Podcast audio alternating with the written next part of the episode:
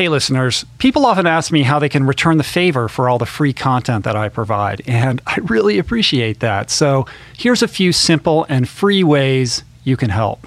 The first thing is to share the show on social media like Facebook and Twitter, which is really important in helping the show reach new people, and I'm super grateful when you guys do it. Second, give the show a rating and a review on iTunes.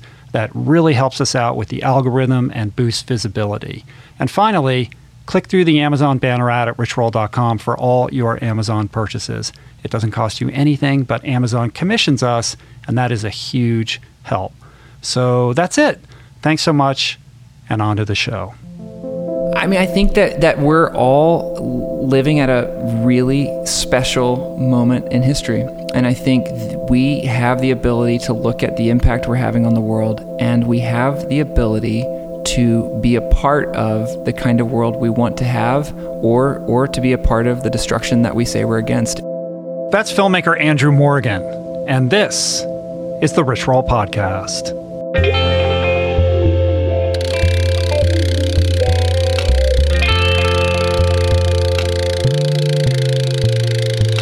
The Rich Roll podcast.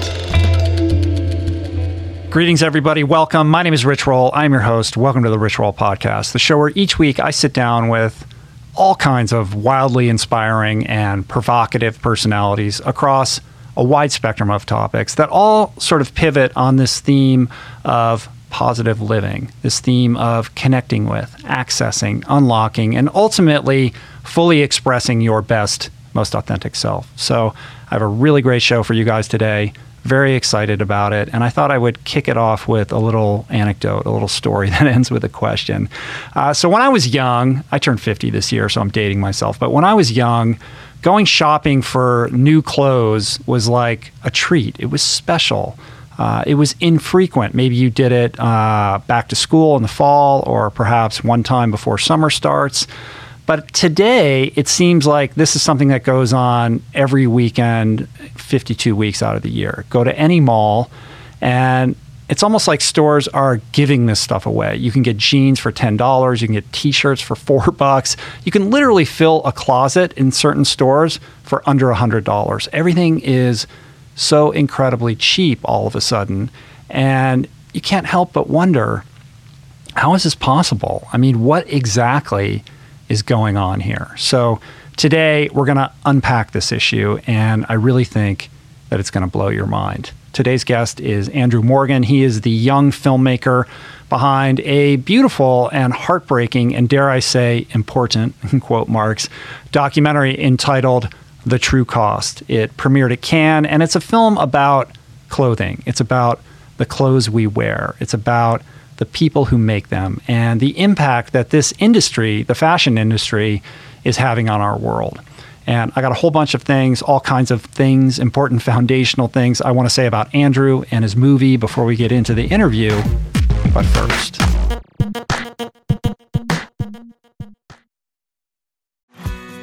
we're brought to you today by Recovery.com.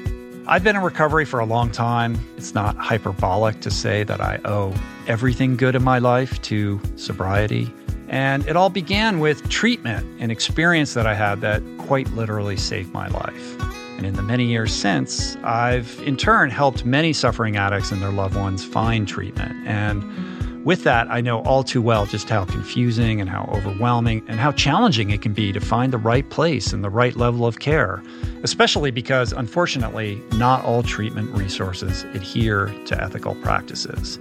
It's a real problem, a problem I'm now happy and proud to share has been solved by the people at recovery.com who created an online support portal designed to guide, to support, and empower you to find the ideal level of care tailored to your personal needs.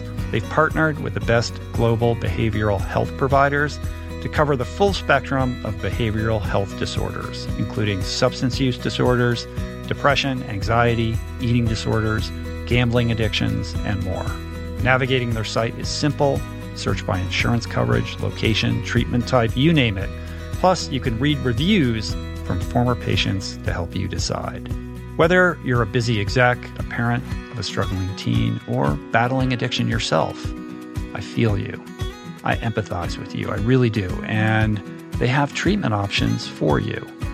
Life in recovery is wonderful, and recovery.com is your partner in starting that journey.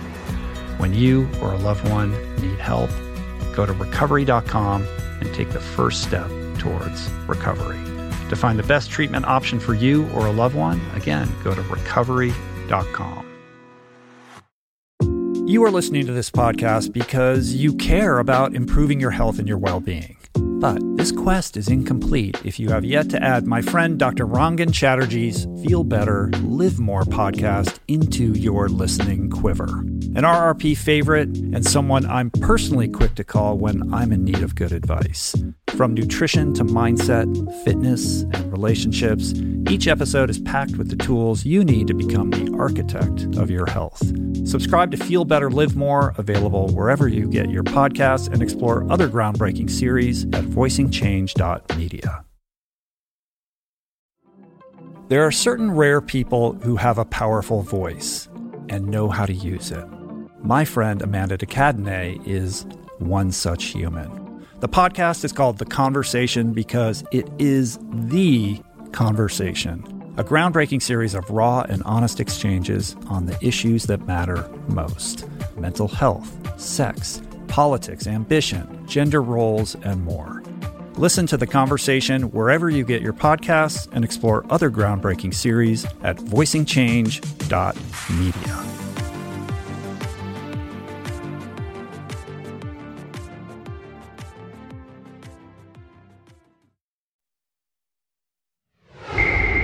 So, today we're going to pull back the curtain on what is really the untold story of fashion. And we're going to do that through my conversation with Andrew and a discussion about his new movie, The True Cost, which zeroes in on the profound ramifications of our addiction to something called fast fashion. Fast fashion is the sort of industry term used to describe the increasingly rapid pace at which fashion houses push new trends at deflated prices with one singular goal the goal of getting consumers to buy as many garments as possible as frequently as possible to really prime the addiction pump of more, more, more. And the resulting low quality, high volume escalation of the manufacturing and distribution of incredibly inexpensive, cheaply made, and essentially disposable clothing. So, simply put, the explosion of fast fashion and its intersection with the rise of the global economy and global supply chain has resulted in this $3 trillion industry that is nonetheless and really quite grimly responsible for the severe exploitation of workers across the world, human rights violations galore, untold, profound, and perhaps in some cases irreversible environmental calamities and of course, uh, it goes without saying the horrible abuse and slaughter of you know billions of animals. That being said, the true cost really isn't a good guy, bad guy expose narrative. Rather, it's a very well considered and sensitized and human look at what is really going on. Not for the purpose of shaming others or pointing fingers, but really to help all of us ask ourselves better questions. Questions like Do I really need this? Who made this and how was it made? What exactly went into this thing getting from, you know, wherever to here? In other words, what is the true cost of our daily, often subconsciously or unconsciously motivated consumer choices? So these are subjects I've delved into in the past on this show, most notably with men's fashion wear entrepreneur and Parsons School of Design professor Joshua Katcher we did that interview back in March of 2015, I think, RRP 135, 100 episodes ago. So if you enjoyed that conversation, which I know you did because Joshua is amazing, then I think you'll really dig this. In any event, Andrew is just an incredibly thoughtful, articulate, and passionate young guy. Amazingly, the father of four kids. I don't know how he's done that at his age. He's very young. Uh, and he's just really committed to doing great work that makes a difference. And how cool is that? Uh, he made a beautifully photographed and quite stirring movie. I really suggest everybody check it out. It's streaming on Netflix, and you can find that in most global territories. Alternatively, uh, it's available on iTunes, Amazon, uh, and at truecostmovie.com anywhere in the world. So it was a real treat to go deep with Andrew on this subject, and I think it's a subject that we all need to be thinking about and talking about and acting on more intently. So, with that said, should we talk to Andrew now? Let's talk to Andrew. Thanks so much for coming up to the house, man. It's great to be here. Yeah, I really appreciate you uh, making the journey up to the hinterlands and super excited to talk to you today. Uh, really impacted by your movie. And just as a little bit of kind of backdrop, uh, I think it was a couple months ago that you had the screening at Industry of All Nations. I couldn't go, unfortunately. Sorry about that. I can't remember what I was doing, but I, I, had some kind of conflict. And Julie went, and she came back from that evening just so moved and impacted by not only your movie but your presentation. And there were some other folks there too, right? Mm-hmm. Was Vandana Shiva there, and and uh, maybe I don't know one or two other people. There's a couple from Patagonia there as well. That right, night. right, right. And she she was just out of her mind and she's like you got to watch this movie. This is so incredible. You got to get andrew on the podcast. And so of course i immediately watched it and uh, it really is quite uh, a magnificent work. So congrats on on that and i'm looking forward to get in, getting into it. Uh, but i think it's fair to say just at the outset that although of course it is about fashion and in particular fast fashion it's really uh, it's really a documentary about so much more than that. It's about consumerism. It's about uh, you know the globalization of capitalism. It's about marketing. Uh, it's about uh, you know how we behave as human beings. It's mm-hmm. about psychology. Uh, it's about human rights. It's about the environment. Like you're tackling a lot. you bit off you bit off a lot in this movie, um, but you handled it masterfully and beautifully, and uh, it's incredibly impactful. Mm, thank you so much. That means a lot. Yeah, so let's unpack it a little bit. Why don't you just sort of explain what the movie is about, and we can kind of go from there. Yeah, well, the the film is about the impact of clothing um, on on both people and the planet, and I had never, uh, you know, ever in my life really stopped to think about where my clothes came from, and I had this experience uh, a couple years ago when I was getting coffee one morning and I looked down at the cover of the New York Times, and there was this photograph of these two boys um, that were ironically similar in ages to my own two boys at home. And these two boys were standing in front of this huge wall of missing person signs. And I picked up the paper and read about this clothing factory collapse um, just outside of Dhaka, Bangladesh, and read that at the time of the collapse, it was making you know clothing for major Western brands, and it listed some of the brands. They were brands that I knew and had frequented and uh, you know the, the estimates started in the hundreds. It, it then crossed over a thousand uh, people that had lost their lives in this this you know horrific um, incident. And what I remember standing there thinking about that morning was, you know, first, how is it possible that an industry this powerful and profitable could be doing business in a way that was leading to this kind of loss? And lessening of life. And as I read in the article multiple times over, these incidents were not rare. Um, and then on a really personal level, I just remember thinking, how is it possible I've never thought about where my clothes come from? Mm-hmm. And that just kind of opened this door and asked some really profound questions that I had never asked before and led us into uh, a journey that took us around the world. Um, into the lives of people working in different parts of these supply chains and also really you know looking at the unmeasured uh, impact to natural resources and the environment all stemming from something as simple as the clothes we wear. Right.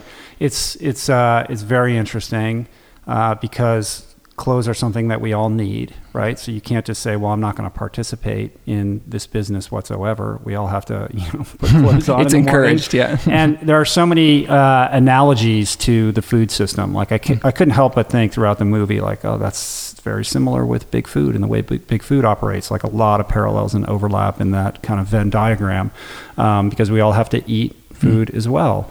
Uh, and the, the movie really forces us as, as not only audience members, but as consumers to think more deeply about the choices that we make and the impact, you know, throughout all the way down that supply chain that those decisions have on, you know, not just ourselves, but, you know, the world at large. Yeah, and I think that was my experience making the film. Uh, was that it went from being a film about clothing to really a film about understanding um, my place in the world and the connection between my choices and people's lives or the well-being of this planet. And that sounds really grandiose, but I think at the heart of the the film is this we're really attacking a narrative that's been told and sold to us to see ourselves as uh, first and foremost consumers.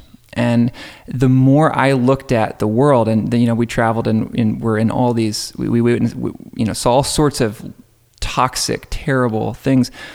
But at the heart of it was the, the most dangerous thing really kept coming back to this story where people living, especially in the developed world, have been taught to see themselves as just sort of bystanders, you know, as mm-hmm. as as consumer. I mean, the word consumer is like my value is just to be someone who takes in stuff, and it sort of safely divorces me from the impact of those choices. And it's one of those things, and I hope people get this experience in the film. My my experience making it was like it's one of those things where when you pull back one layer of that story it starts to erode. And what it opens up is a far more meaningful invitation to be a part of something bigger in the world. And that sounds huge when I'm just talking about clothing, but it, it, it I think is one of the primary um, gateways to the world around us. Mm-hmm. Well, clothing speaks to identity in a really profound way, mm. and you know I don't think there's anything inherently wrong with wanting to be fashionable or express yourself through the clothing that you wear. I mean, that's a very mm. human thing to do. It's very personal. It's very emotional.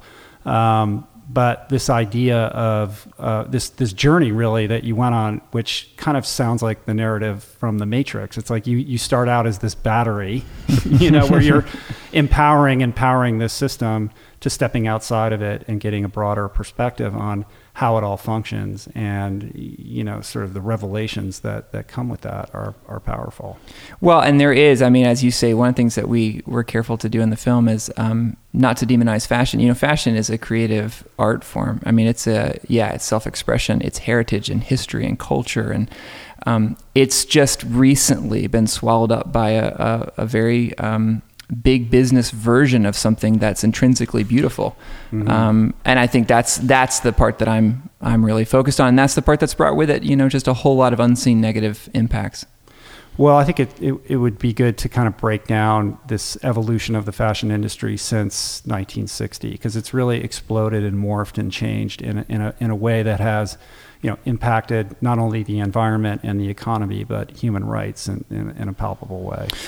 Yeah, it's a you know like all things in history, it's a combination of a lot of factors. But uh, if you go back to 1960, we were still making in this country, the United States, we were still making uh, more than 97 percent of our clothing here, you know, in America. Um, fast forward to today, that number is less than two percent. So what you've That's seen, just like Huge. Hold on a second. Huge. like insane. 97 to 2%. It's really been the flagship of globalized production and globalization as a whole, you know, and it has, you know, that level of outsourcing has made way for um, it to become a deflationary product, which is one of the mm-hmm. only things in the global marketplace that's gotten cheaper over time. And you know, as uh, when I began to look at this, I, I kind of began to ask those questions like, okay, but raw materials haven't gotten cheaper and transportation hasn't gotten by and large cheaper. Um, and what you quickly begin to see is that human labor uh, is a point in the process where you can squeeze, and so is externalizing uh, the polluting and, and environmental impact. Mm-hmm. So we, we give birth to this thing called fast fashion which is uh, just this acceleration of production, cheap, low level production, and on our end of the spectrum, consumption. Um, you know, we as a world consume more than 400% more clothing than we than we did two decades ago. Yeah, that's crazy. And that's I mean, you you think about that, and it's you you begin to ask, you know, the next set of questions where does it go? You know, where wh- what happens when we don't hold? You know, all of those things kind of kept propelling the, mm-hmm. the, story forward. Yeah, and you follow all those threads, you know, throughout the movie. But it is insane. I mean, I'm a little bit older than you, but you know, I remember as a kid, like if you were going to go get a new pair of sneakers or a shirt, or it was like wasn't a big deal, but it was like okay, like this is kind of an event. And now it's just it just seems like everything's free. You know, I mean, not I mean, in a in a sliding scale kind of way by comparison, it's incredible what you can get for very little money when you go to the mall. And so uh, we tend to just do it reflexively. We don't think about it. And there are very powerful systems set up to prevent us from really considering that because the marketing is so flashy and it's all about, you know, kind of conveying this idea that you're going to step into this aspirational lifestyle if you buy this product. And to bring it back to the, the analogy with, with our food systems, you know, so much of our food systems are produced in the United States. So in order to create that, you know, kind of wall to prevent us from seeing it, we've had to enact regulatory actions mm. by way of ag gag laws to really prevent us from seeing it. But because through, you know, the globalization of capitalism, our clothes are made so far away that we don't really need the ag gag laws because it's just it's so it's out of sight out of mind we don't have to look about maybe in the back of our mind we kind of know yeah this probably isn't right this mm-hmm. you know this is mm-hmm. just too cheap but it's too tempting to not buy it well, I, that's that's really profound, and I think uh, even when you look at you know we put into place really good things here in our country, like the Clean Water Act and some of these different initiatives that, from a production standpoint, made it that much easier to, as you say, have it be done in places where we don't have to look at the impact. Um, it just so happens that we're doing so much of it, and it's growing at such a scale that it's beginning to take a burden uh, planetarily. It's beginning to take a burden that's that's undeniable at this point and it's opening up the space for uh, a bigger conversation about human rights. But you're right, you have to go look for this stuff. And it was my experience that you, it, it wasn't just a search, it was like excavating. Like it, it mm-hmm. took so, it's an, it's an, an unbelievable thing how separated, how safely separated we, we can let ourselves be from where things mm-hmm. actually come from. So 80 billion uh, items of new clothes are produced a year. That's a 400% increase from like 20 mm-hmm. years ago, right? That's right. And a lot of these clothes uh, are actually manufactured so that they don't last, like purposefully, right? Is that correct? Yeah, it is. I mean, the fast fashion business model is basically, you know, trying to get something that you had and held onto for a long time uh, to transition in one really one lifetime or one generation into a commodity that we view as a disposable good. Mm-hmm. Uh, and that's a phenomenal thing. So, yes, number one, you're going to make it so cheap that it doesn't hit a certain thoughtfulness threshold when I'm purchasing it. And then also, it doesn't last. And, and I, I began to look at my own wardrobe and ask these questions. And, and sure enough, I realized I was, I was buying into that. Like, I was I was purchasing a lot of cheap things that felt great at the checkout that really were falling apart at the end of the season, the end of the year. It was mm-hmm. it was almost like clockwork. They just a few washes in fundamentally begin to deteriorate. Right, and there's a couple sort of ramifications of that. The first of which is I think you say that each uh, every person on average produces 82 pounds of mm-hmm. textile waste per year 82 pounds for every person and that amounts to 11 million tons of textile waste from the U.S. alone. Oh, that's the U.S. alone. Yeah, and what's amazing about that is when you think about that waste, that waste is um, is is oftentimes toxic waste, and and that's a whole other you know health side of the consideration. But actually, when you're the the trimmings are cut off of the finished pieces that are going to you in the factory, they they would get I would watch them be put in hazardous waste um, so there's chemicals in the product, you know, by mm-hmm. nature. It's also we're making a lot of synthetic clothing. So that's that's plastics, that's you know petroleum based, and so a lot of that stuff does not break down like that. It, this is not a case of you know throw it in a landfill. And in a couple of decades, this stuff will just biodegrade. It's quite the opposite to that. And mm-hmm. those dyes, that material, um, is is just having a profound impact. And the the really dark irony to that is a lot of this waste comes from the production side, so it's in these developing countries. So I spent time walking through landfills in countries all over the world where clothing waste stretches out as far as the eye can see. Some consumer, mostly production, like the excess cutaways, um, and that yeah, that that just has a profound uncounted cost. Yeah, you have these scenes in the movie where they're literally just mountains of textile waste. They're like giant hills of just yeah. black, like wasting away toxic materials. Where was that mostly in Bangladesh or that was, was, in that Bangladesh. Footage? That was also in uh, India, and that was also in uh, Cambodia. Right, and you have you see the pollution going into the Ganges in that one town where they they're known for their leather production. Right, like one of the number one places in the world for yeah, in Kanpur, tanning. India, Yeah, exactly. Kanpur. And that's, I mean, that's a that's a serious issue where these, you know, major, major, major companies, uh, multinational brands who are, are hugely funded and they, they have the research. They're very they're very aware, and they're sourcing from communities and pockets of the world that just do that physically do not have the technological. Um, not just know-how, but you know, equipment to deal with these very toxic production processes in safe ways. And so mm-hmm. you're seeing, you know, open waste, you know, in that case that you mentioned from leather tanning factories pour into a river that supports life for, you know, countless people Right. all through India. and juxtaposed against uh, you know you have all these this footage from all these different commercials but there's that one for joseph a banks where the woman is sort of satirically you know making the point that these these suits are so cheap she's like wiping her countertop with wiping up a mess and then just you know disposing of it you know the, a whole suit like a business suit into the garbage you know like this idea this marketing idea is is fueling this concept that we're constantly needing to renew our wardrobe.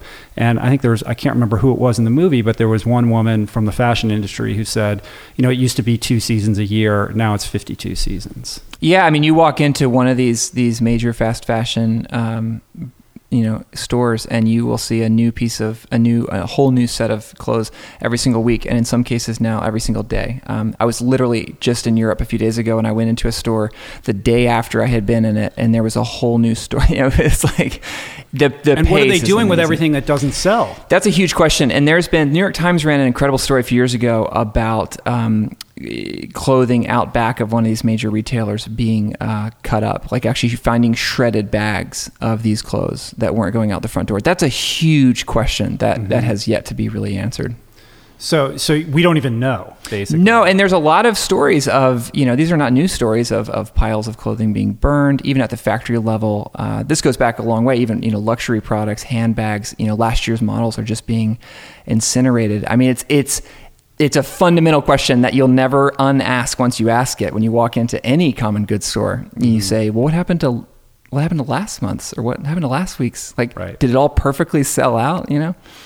So what when when I know that like the kind of inception point for the movie was when you you know saw this piece in the New York Times or this about this tragedy.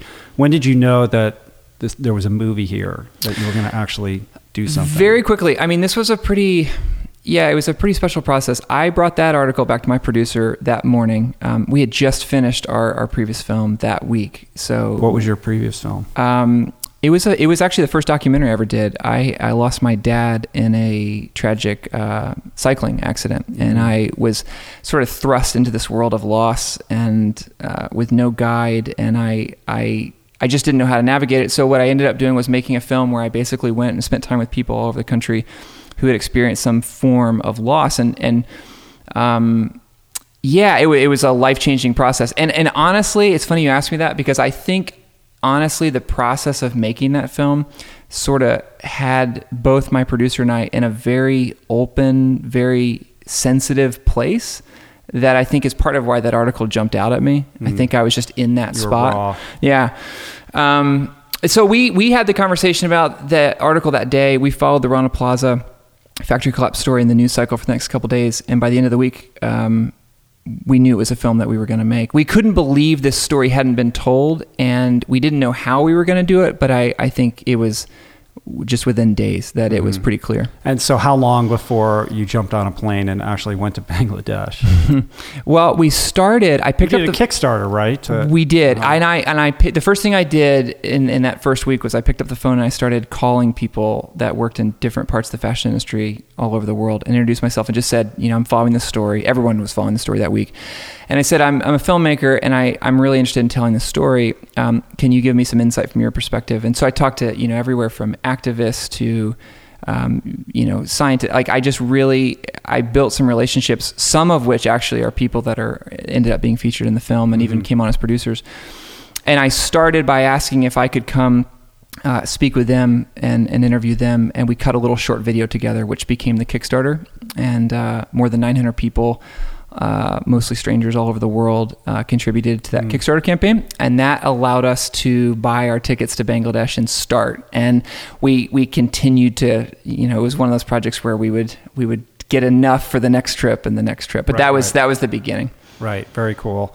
Um, and so uh, from there how does it i mean is it did you have a global sense of the arc of the movie or were you just sort of doing your investigative journal? Like you go to bangladesh you meet a guy and you're like oh you got to talk to this guy now. You got to how did it kind of unfold it was it was yeah it was kind of it was twofold. It was on one sense i knew right away that i wanted this to be a global story. Like when i when i started looking into this i felt like it was really very very important that this not be a bangladesh film. Because mm-hmm. if it was a bangladesh film it could be about those people over there and here we are over here. I, I instantly thought we need to shoot in countries all over the world to really not only capture the story fairly, but also to to make it a film where you lose track of where you are at some point. It just becomes about our story. And so I had that going in. What I didn't have going in uh, was this sense of unraveling ideas. And sometimes it was like you need to talk to this person over there, but more than that, it was someone would uncover a truth or a story or something that just sort of um, caught us off guard and it begged the next question. And so we would go ask that question. So the film begins to be this kind of collage of of people and places and ideas and that unfolding nature was really my education like it was really me not knowing anything about economics me mm-hmm. not understanding you know environmental yeah so that just kind of unfolded in a really in a really profound way that in a lot of ways my experience making the film really more than anything else I've done was was what I was trying to put into the experience for the viewer. Because I, I had this experience that was like very very unlike anything I'd done before where in in the same weeks I would be you know going back and forth between some of the most beautiful uh, fashion runways at some of the you know gorgeous cities. I would be in these circles of you know very powerful, wealthy people. And then that same week, I'd be in a slum, or I'd be, and I, that sort of that sense of whiplash, that sense of emotional. Right. That kind of began to form what became the film. Yeah, that that juxtaposition, I really think you know hammers home how powerful this is, and and the and the complete disconnect between these two worlds that are inextricably linked, mm-hmm. right? To see this beautiful footage of these, you know, gorgeous models on the runway and the fabulousness of it all slammed up against, you know, what that, you know, toxic waste dump looks mm. like or the, you know, the the runoff into the Ganges or whatever. Like that's the reality of what creates the other you know, mm-hmm. and to have those slammed up against each other in the way that you did is powerful. And you know, I think it needs to be said. Your cinematography is beautiful. Like even mm. when you're in the most desperate conditions, like the film work is really, mm, thank really you. well done. Yeah, thanks. So, um, so well, and what, and honestly, to just do that point, Rich, like one of the interesting things was that this was a film that you we didn't have to really heighten anything, and so everything from the cinematography, like all the choices that we made artistically, like when you say putting those two images side by side, it's like that's all it took. Like right. this isn't like Sarah McLachlan's not singing a sad song with slow motion. It just we're just saying look at these two parts of something that make this whole.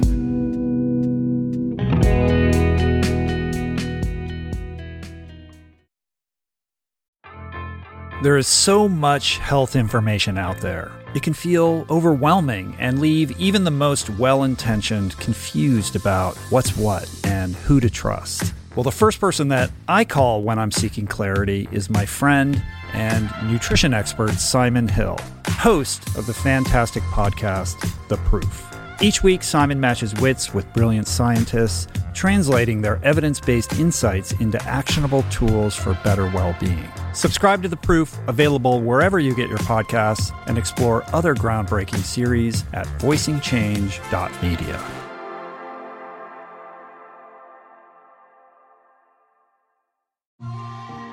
I'm super proud to announce my next venture, Voicing Change Media. This beautiful consortium of thinkers, storytellers, artists, and visionaries, all committed to fostering meaningful exchanges and sharing thought provoking content. Voicing Change Media will feature shows like The Proof with Simon Hill, Soul Boom with Rainn Wilson, Mentor Buffet with Alexi Pappas, Feel Better Live More with Dr. Rangan Chatterjee, and The Conversation with Amanda de Cadenet. You can explore this network and all its offerings at voicingchange.media.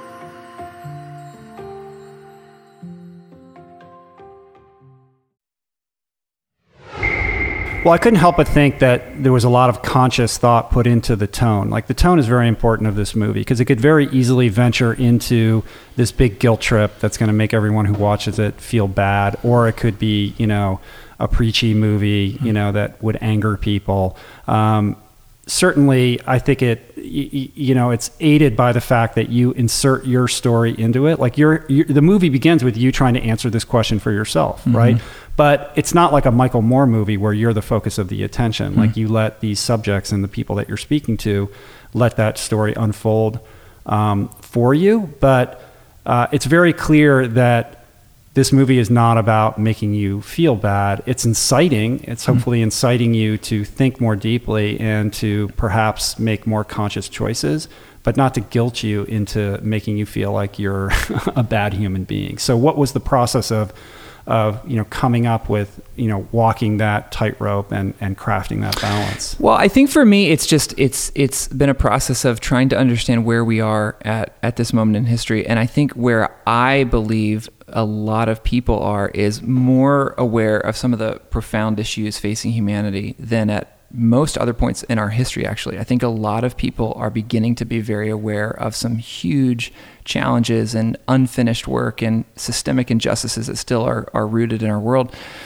So I don't think you have to hit people over the head with something's wrong. I think what people are looking for is an invitation to be a part of a more meaningful life in a in a more um, beautiful, just world. And I think I, from the beginning, this this issue of transitioning out of just being a bystander to being a participant to with you know in, in my relationship with my wife my children like beginning to think about the things that were coming into our home in a more thoughtful way it was enriching my life. Like it was actually making it was connecting these things that I care about on a big picture level over here to some very immediate choices I was making. And that's that's what I wanted for for other people. And I think I think that's the the moment that we're in is um, not. It's not like we're at the end of awareness because there's a lot more awareness needed. But I think we're at a moment where we have the tools and the ability to make some profound change to the world around us. And and a lot of people just need an invitation. So if someone watches the film and they walk away feeling excited, um, maybe angry, but but excited of just how much is at stake and how much their little life gets to be a part of this bigger thing that that's to me that's what i'm after i think we are at a cultural tipping point with that kind of awareness and consciousness. And I think that's being driven by, you know, people of your generation. You're, you're a card carrying millennial, right? Mm-hmm. And I think that, uh, you know, people of your age and, and, you know, a little bit younger even, you're 29, right? That's right. Yeah. So people, you know, in their 20s are, and I think this is being driven by the internet age, you know, are demanding transparency in, mm. in their consumer goods and in mm. the rest of their life. Like it's just not acceptable because the internet fuels transparency because everything has to be transparent that's online. The idea that a company would not be transparent in their, you know, sort of chain of processes is is is becoming quickly and for the betterment of society like an intolerable idea, right? We want to know. Mm. And I've often said, you know, we have food label, we have labels on our food that tell us, you know, the nutrients, is it organic, blah blah blah, all that kind of stuff. I feel like every consumer goods product should have some kind of similar label that that tells you, you know, where it was produced, how it was produced, uh, you know, the materials that were used in it. Uh, is it fair trade? You know, what are the toxins in it, and what is the carbon, you know, footprint of that product? Like, it, I feel like that should be something yeah. that every product should have. Yeah. Right. Yeah. Certainly, our clothes. Absolutely, and and I think that's the sort of common sense nature that a lot of people are are waking up to. And I think you know more more broadly, the idea of the true cost is really that uh, we're we're continuing to externalize all the true impacts and costs of of making the goods and services that we mm-hmm. enjoy every day. So that that's sort of on a one way collision course. That's just inevitably problematic. You know that a company could be producing something and using 10 times the, the water. They could be, you know, polluting 10 times more than another. They, and the only thing we're counting in this system right now is profit. So as long as there's continued quarter on quarter growth, all of those other things, impacts to human rights, labor, and all of the scores of, of systems that our planet has carried out at great resilience up until this point that are being threatened aren't factored into that equation. They're not in the mm-hmm. boardroom. They're not at the table. They're not getting counted. And I think there's just a lot of people who maybe you know building on the shoulders of, of, of the previous generation and work that has come before us are just standing up to say i think it's time that we could invent uh, a better system and i think there's a, a growing feeling of anti inevitability. Like, why is it that so much of the way we were taught was that we've come through all these ups and downs in human history and then we've arrived at this point where everyone, and, and you only have to turn on your TV or open a laptop or get a ticket and fly somewhere to realize that's not true, that the world's mm-hmm. still fundamentally in need of innovation and care and cultivation. And we're just getting started, you know, and that that's thrilling to me. Right. And meanwhile, if you go to the website of any of these big garment companies, I'm sure there's policies, you know, they'll have a section where it tells you that everything they do is above board and all of this, right? Like, oh, yeah. we make sure that our workers are cared for and blah, yeah. blah, blah. But it's just propaganda for the most part, right? Huge propaganda and huge amounts of marketing. And mm-hmm. a, a huge amount of the CSR effort has been a, an effort on behalf of the companies to uh, police themselves. What is CSR? Corporate social responsibility. Right. Uh-huh, okay. So it's really a lot of times folded into a marketing department, and it is you know it stems from some of the Nike sweatshop stuff. When this stuff started to get documented, there was a push for regulation, which just means we're playing a competitive game, and there have to be rules. Uh, and their push away from that was to say, no, no, no, the, the players on the field can write their own rules. Like we can police ourselves. We don't need outside oversight because we're going to do our own. And time after of time again, doesn't work. it just you know. How is that going to possibly work? It's never going to work, right? Self policing. You know, when profit is the motive, and there are 52 you know seasons in this fashion year, it's just never going to happen, right? I think one of the most profound for me, uh, sort of moments in the movie is when you have this Harvard, Stanford economist who basically says, look, you know, we are a culture in which we've been taught to think and speak critically about all of our systems, you know, all our systems of government, et cetera. And, you know, through that dialogue to hopefully craft better versions of what preceded them. Mm. But the one thing that we're not allowed to criticize is our economy, mm. our hmm. capitalist economy. If you do that, you're ostracized, that's anathema, right? Mm. And so who's to say that this um, capitalist system, as we continue to globalize, doesn't need a revision? Absolutely. Especially when you know, we're, we're outsourcing our modes of manufacturing to these underdeveloped countries where there's no regulation, no oversight, no, uh, you know, ecological, you, you know, stop gaps on, on what's occurring. You know, we have a responsibility to step in as a superpower and make sure that not only these these workers are treated fairly and given a fair living wage, but that we're not polluting our planet. Like our planet doesn't get a seat at the table mm. to speak up and say, "Stop doing this to me." Mm. And you know, the UN is like ineffectual at this. Mm. It's like we almost need this global organization policing effort um, because as we continue to globalize and stuff is happening outside our borders, you know, how are we supposed to regulate that in a way that is uh, that is humane? Yeah, no, I think there's a, I think there's so much truth in that, and I think one of the problems we're in that like stopgap moment where we're operating in a globalized economy, but we're still operating by localized sense of governance and rules, and there's a lot of gaps in that system. You know what I'm mm-hmm. saying? Like it's not a we're not individual countries anymore. We really are tied together in so many economic ways. Um, and the the lack of oversight and the lack of questioning that is is profound. And part of where that comes from is if you're you, you mentioned the word superpower, if you're the power typically and not the oppressor, then the system typically looks a little better than it is from your vantage point. So when we're only looking at some of these issues um, from from a very privileged, successful, the system worked here. Like it worked. I mean, you from World War II, like we really accumulated a vast amount of wealth. There's just another side to that coin, though. And I think truly the life changing experience of making this film. And this sounds so simple, but it was for me getting out of my context to go look at the, the world through the lens of people who are on the under half. And it's not to have some faint hearted, uh, feel good pity, it's more to say, are we organizing our world in in the way that gives most people the best shot at some opportunity at, at a sense of eh, or are we really entrenching systems of exploitation? And i think for too long the fashion industry has paraded as a champion of empowerment and really has um, has further entrenched these systems. Yeah i want to drill down on that a little bit and get into the human rights aspect of it because the the the predominant argument is that these people, whether they're in Bangladesh or India or Malaysia or Cambodia, these people if not for you know what we're providing them through our factory work would have a lesser life. Like that they w- they would have no option. We're providing them an option.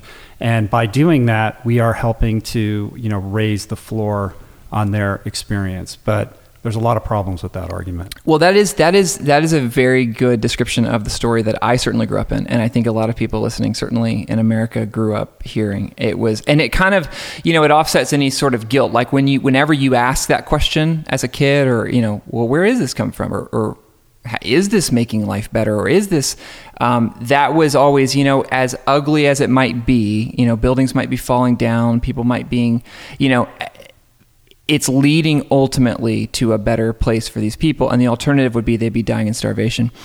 And i think that's a really uh, number one i mean that it, you don't have to be a, too much of a thinking person to feel like that just sound that sounds super convenient first of all. That sounds a little bit too black and white. But also why why not not only is that not happening in case after case after case not only is that proving to not follow through. The trickle, the, yeah. What the, is the reality? The trickle down from from we're just going to produce enough and create enough wealth at the top that it's going to, in the production sense, come down to these people, isn't bearing out. Um, when these people are able to stand up in any way and organize to fight back for better wages, what's happening is production will shift away from their country to an even lower, you know, ranking rung on the ladder. The, the phrase "the race there's to the bottom." Another, there's always another country. yeah, and that's really, you know, in the film you see Bangladesh. Bangladesh was a response to China. China beginning to get some form of, you know, being able to ask for something a little bit more basic and humane from a wage perspective because uh, again this is you know the most labor dependent industry on earth. So your your people part of this equation on the labor force is astronomical. We we still don't have machines making most of our clothes. People actually make the things that we wear. And those people are paid poverty wages. They're paid less than it costs to live in, in some of the poorest slums in these communities.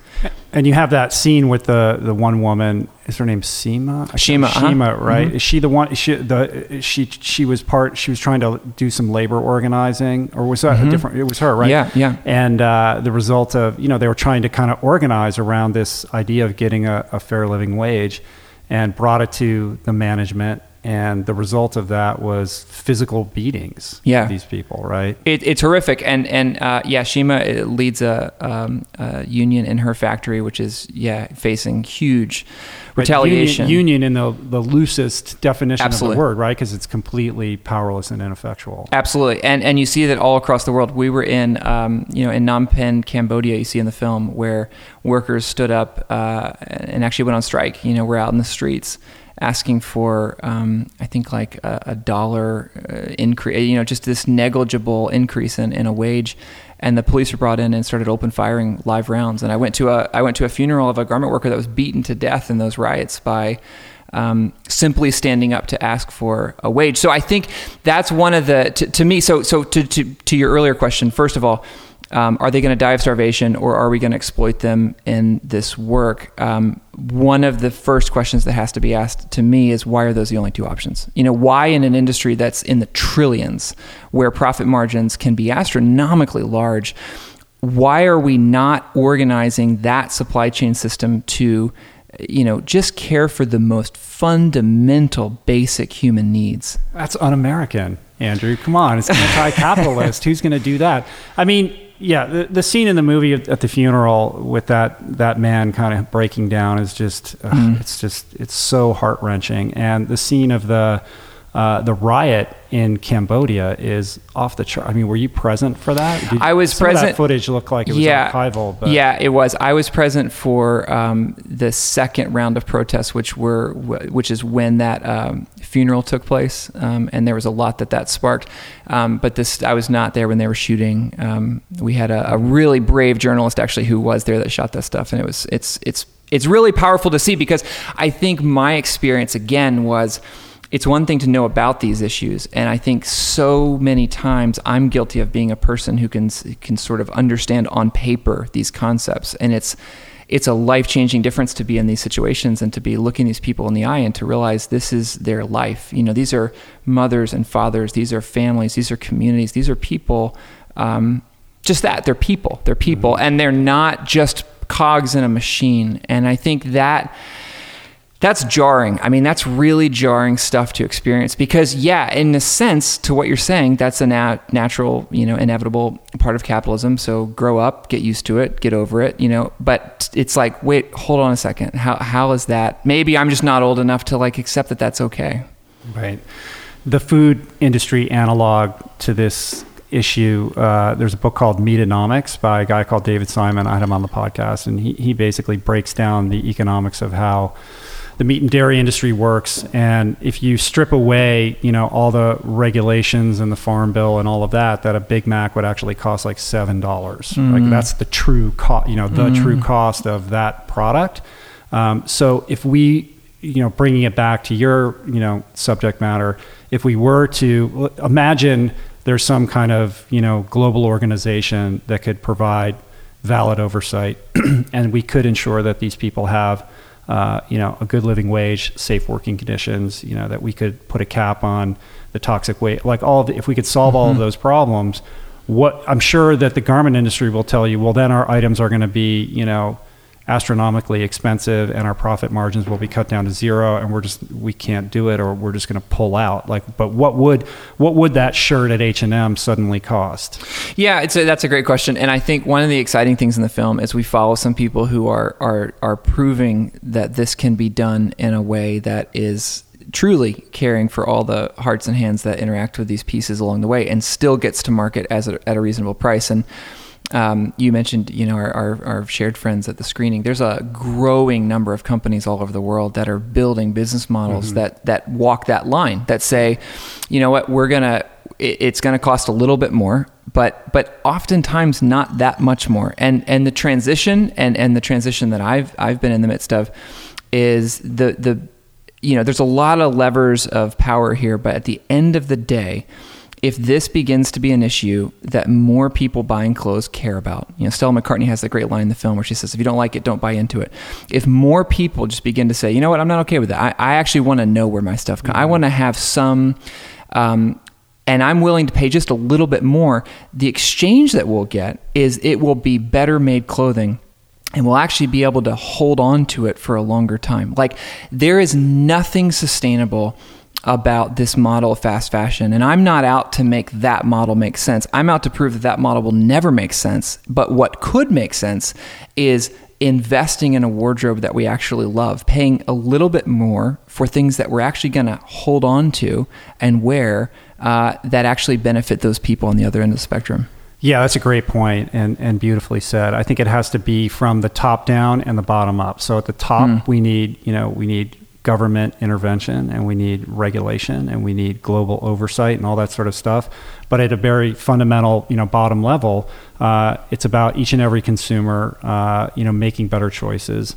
And I think that there is, you know, back to the tipping point issue, there is a tipping point with this. Mm-hmm. You know, companies that you know began with Tom Shoes of looking at you know this idea of conscious capitalism in uh, in a way that can you know you can create you can create great products uh, and be profitable and do it in a way that um, is gentler on the planet and more conscious with respect to you know the chain of labor that produced it. And it, it does feel good to patronize those companies. I think at the same time you have to be more um, active as a consumer in exploring hmm. you know who these there's a lot of companies that are jumping on this bandwagon and giving lip service to this idea but they're not actually practicing it right? Yeah. so you know industry of all nations where you did your screening you know our mutual friend juan and his brother have created this really cool clothing line hmm. where they're actually supporting these indigenous communities. They're not using any toxic dyes. Everything is natural,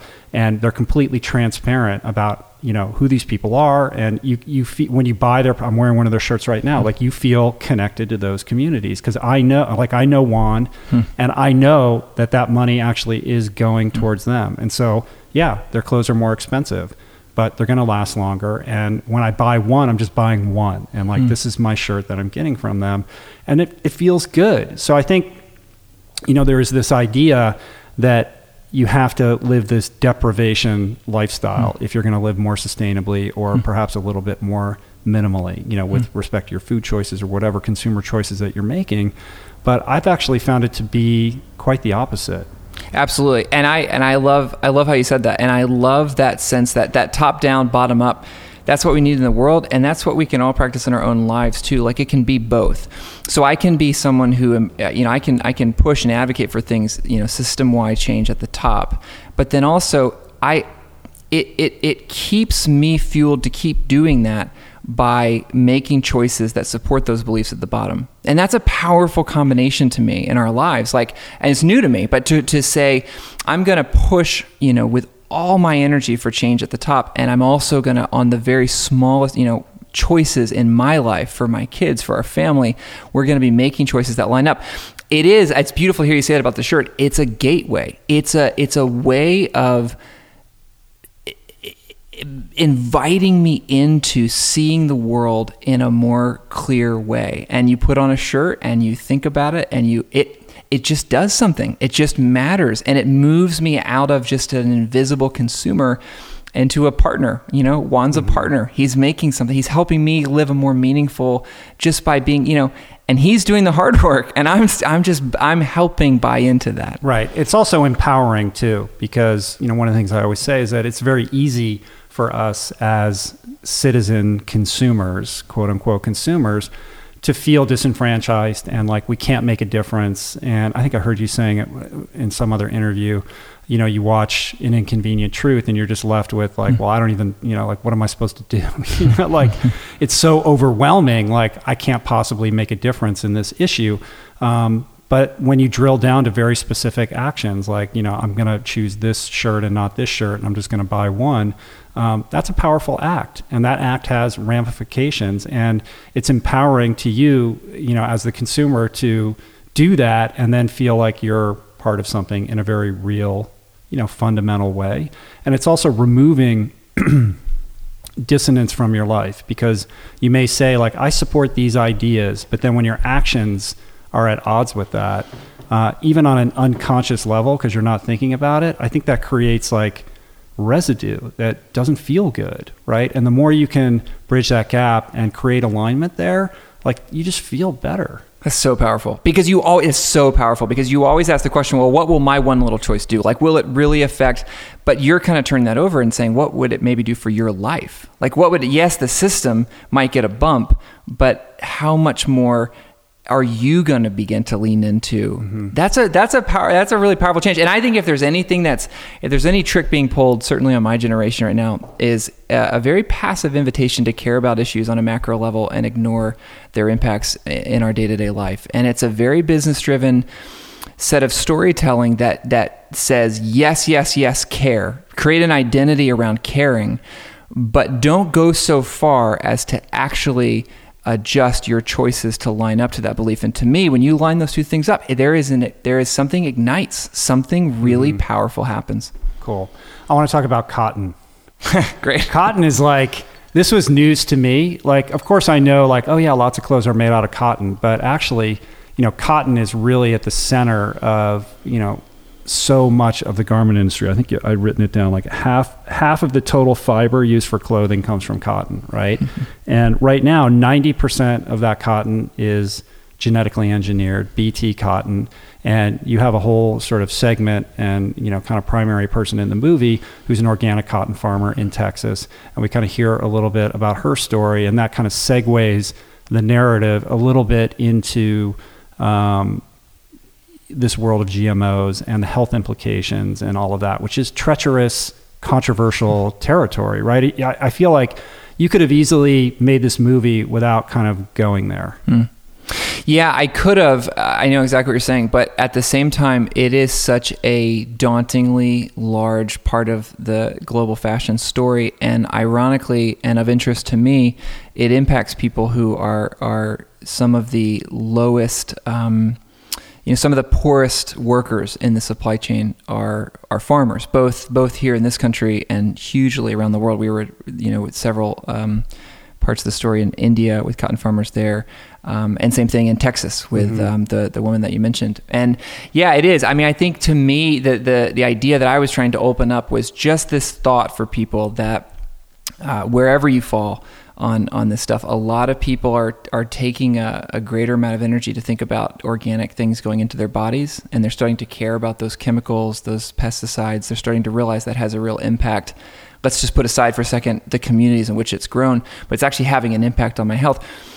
And yet we wrap ourselves in these pieces of fabric that are some of the most chemically intensive not just in the dyeing manufacturing process, which is also an issue, but to your point, in the cotton fields, I mean, we're talking about huge levels of, of chemicals, and mm-hmm. and that to me was sort of an aha moment. It was like, wow, I I think about the food all the time. It's really you know it's easy to talk about an organic apple, but I sleep on cotton sheets and I, you know, all throughout my day I'm interacting with this thing.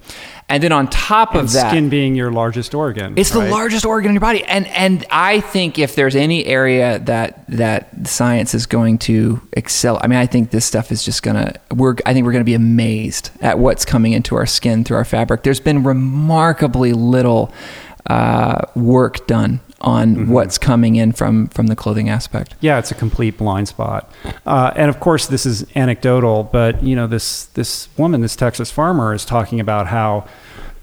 I mean, she's sitting on I don't know how many thousand. I mean, like she has a huge farm, right? Like a, three million acres or something like that. Huge, yeah. Um, her husband passed away from a brain tumor at age 47, or he mm-hmm. lived to 50. He was mm-hmm. he contracted it at age 47 and she tells this heart wrenching story of, of going to Lubbock, which is basically the nearest town to where she is, right, mm-hmm. to get treatment for him. And there's a like a whole sort of center there around uh, cancer, and the doctors there are saying, yeah, we're, we're treating this all the time. This is the most cotton intensive, you know, part of the nation, right? Yeah. yeah. And so you're you're you're led to draw this conclusion of you know this relationship between um, the BT cotton and perhaps you know the, the it's so it's there's so much pesticide that comes with that that it's it's beyond just the genetic engineering of the corn itself. It's all the pesticide that go with it and the health implications on, on well, that's, farmers. Yeah, exactly, and that's that's exactly the way I wanted to position it. You know, um, h- however you want to think about the the genetically altered. Um, organism you know let's put that aside and let's just look at the amount of chemicals and it's and it's just astronomical and when you think about the farmers we think about, you know, in India, we think a lot about the Green Revolution and this whole GMO, uh, you know, thing that was pushed, and we don't think about cotton, but cotton's a huge, huge, huge part of that story. And I spent time in all different parts of the country witnessing uh, farmers who had had no training on how to how to apply these chemicals, and you're just seeing the stuff you see in the film being sprayed open, no mask, running into waterways. I mean, I'm not even having to go look for. It's just it's everywhere. And then you're talking to local doctors, you're talking you know about disease, you're talking you're talking about all these issues that um, have just been profoundly unasked questions. Um, and and at the other end of it, that that they are being marketed by the largest seed company in the world. Um, with a base here in our country, uh, to me, you know, it, it, asks these profoundly moral questions. You know, this stuff was in, introduced into the market in India. It had a spike. It, it raised yields. It did what it promised, and then it flattened out, and then it went down. And so you saw this huge uh, backlash. I mean, these people are living on zero margin. They're, you know, they're, and here they are taking in all these expensive inputs to get this higher yield and then when it begins to fail what it was going to do, you, you, see just tragic implications. Mm-hmm. Yeah, not the least of which is indentured servitude to Monsanto. And what you kind of demonstrate in the movie is how that contributes to suicide rates in India, right? Like all these farmers are committing suicide. Like I think you said one every 30 seconds. Yeah, more than 250,000. That number keeps going up um, in the last 15 years. I mean, it's it's the largest recorded wave of suicides in history coming out of this one area where they're they are farmers that this is what they are growing and they the manner they kill themselves is very um, specific. They they drink a bottle of the pesticide and mm-hmm. um, the roundup or? Yeah the, the that they yeah the stuff that they spray on it. And and what leads to this? So the the the promise is increased yields and increased you know pestilent resistance right? So it mm-hmm. flattens out and then what? They're still forced to, you know, they still have to buy their seeds from Monsanto. Where, yeah, where well, does it all go? Where does it fail for the farmer? Well, I mean, where it fails for the first part is just on the the model being introduced. Um, you know, these people are not used to buying seeds, and they're not certainly if they're buying seeds, they're not used to buying seeds at that level. Monsanto comes in because they've altered something in the gene you know they own they own the seed. Uh, people are familiar with that. So these folks, these farmers, have to buy the seeds every single year, and they are astronomically more expensive than the, what they've had to you know buy before. And you can't. Everyone knows with Monsanto, you can't hold seeds aside. You mm-hmm. can't. You can't do the thing that the earth provided the poorest people as the most fundamental you know protection of what it means to be a human being. Farming is a very interesting way in which the poorest of the poor get a chance to eat and to work. You know, it's a very interesting thing, and it's it's taken that model and it's introduced a very uh, Western capitalist business exchange where these mm-hmm. people take on huge amounts of debt to get these inputs, and when the yields don't come back to be what they're advertised to be, um, there's catastrophic Im- impacts not to mention, as I said, the the huge, huge questions about this waste and and this these chemical offshoots and all of these things that are affecting these communities.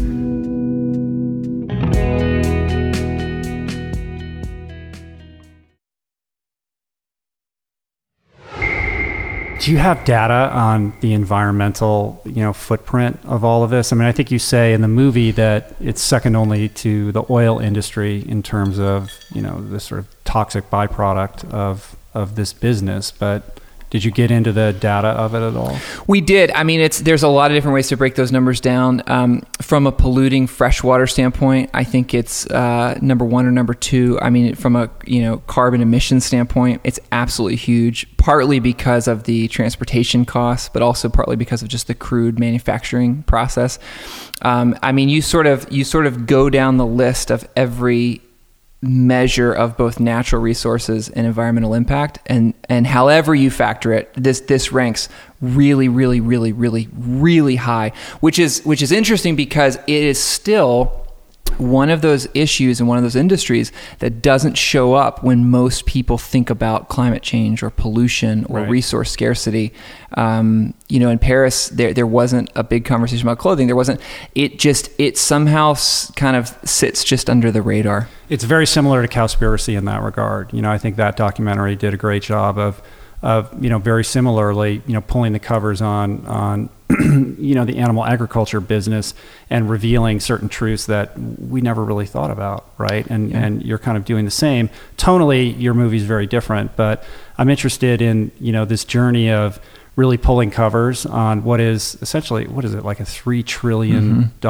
mm-hmm. a year business what you know what has the reception been in the fashion industry it's been, I mean, it's been amazing. I think you know, for an independently produced film, uh, the the response and you know, it's it's been bigger and more impactful and more meaningful than than any of us expected. Truthfully, um, we started uh, about a year ago. We took the film to Cannes, and we took it um, from there to. It was interesting. It got noticed by some people in the fashion industry who became sort of champions for it.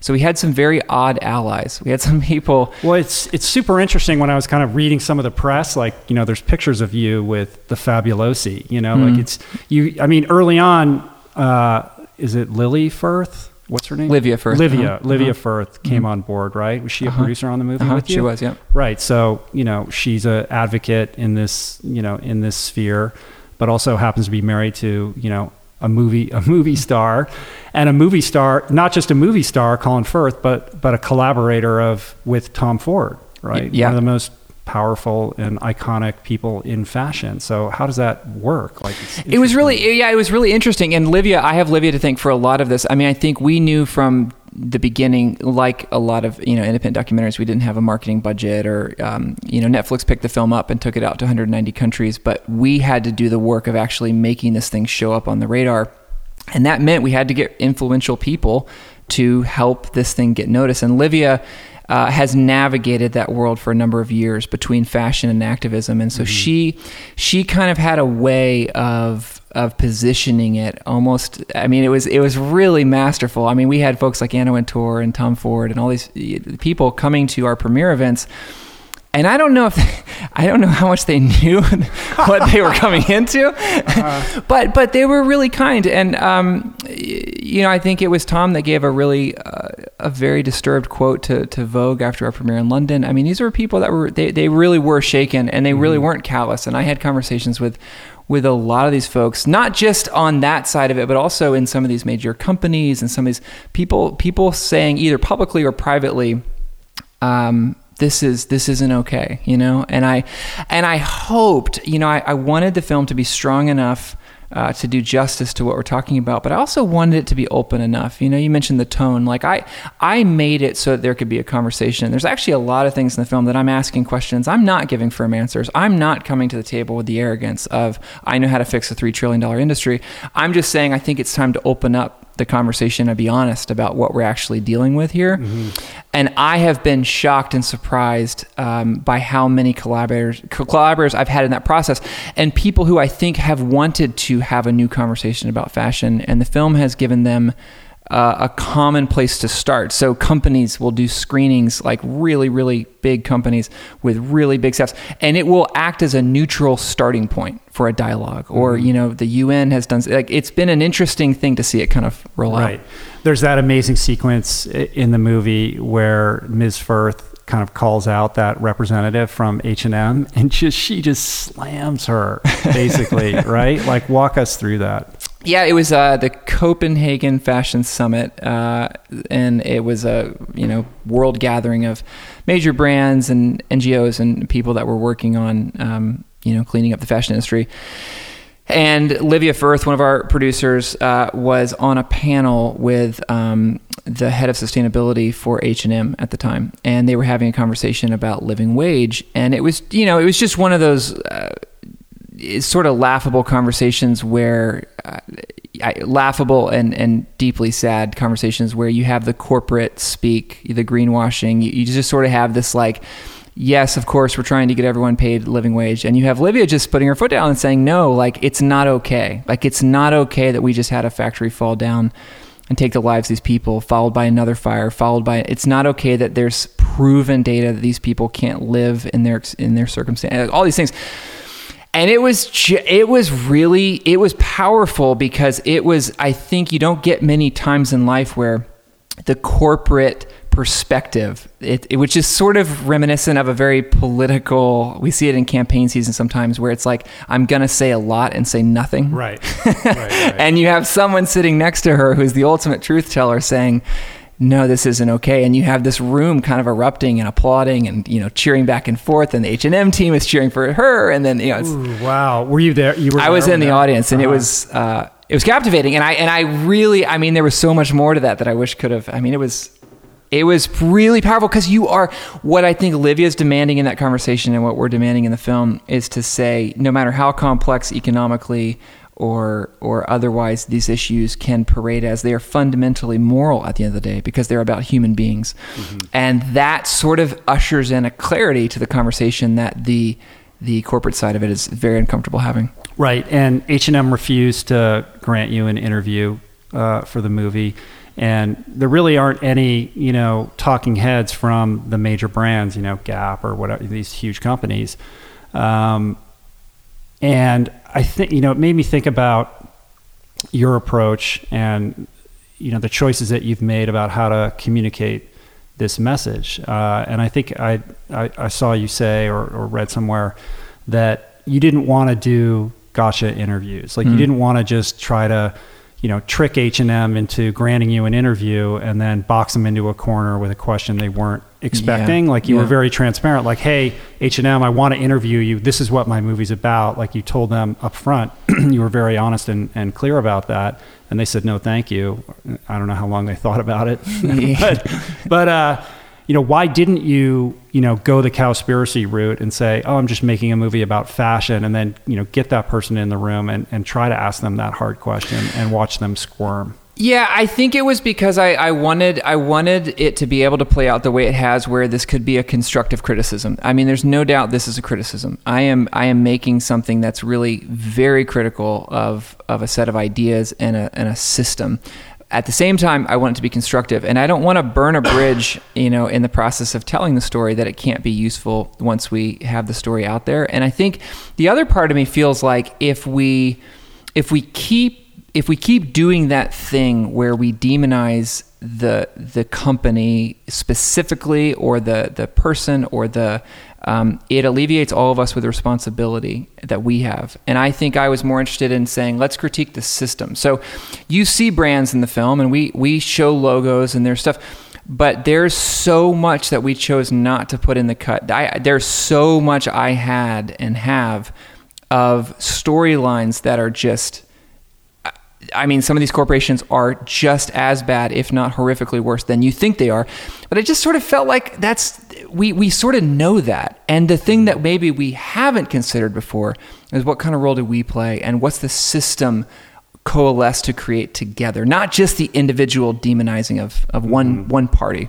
It's a tall ask, though, when you say to the consumer, like, listen, you need to ignore all these messages that you're being bombarded with everywhere you go, every single day. I mean, your movie is littered with, you know, what it looks like to walk through Times Square. And I think there's footage, it must be Tokyo, where you just see these, you know, dynamic, you know, built, they're not billboards, they're moving images, you know, that as tall as skyscrapers of, you know, beautiful people appearing to be loved, wearing fabulous clothes.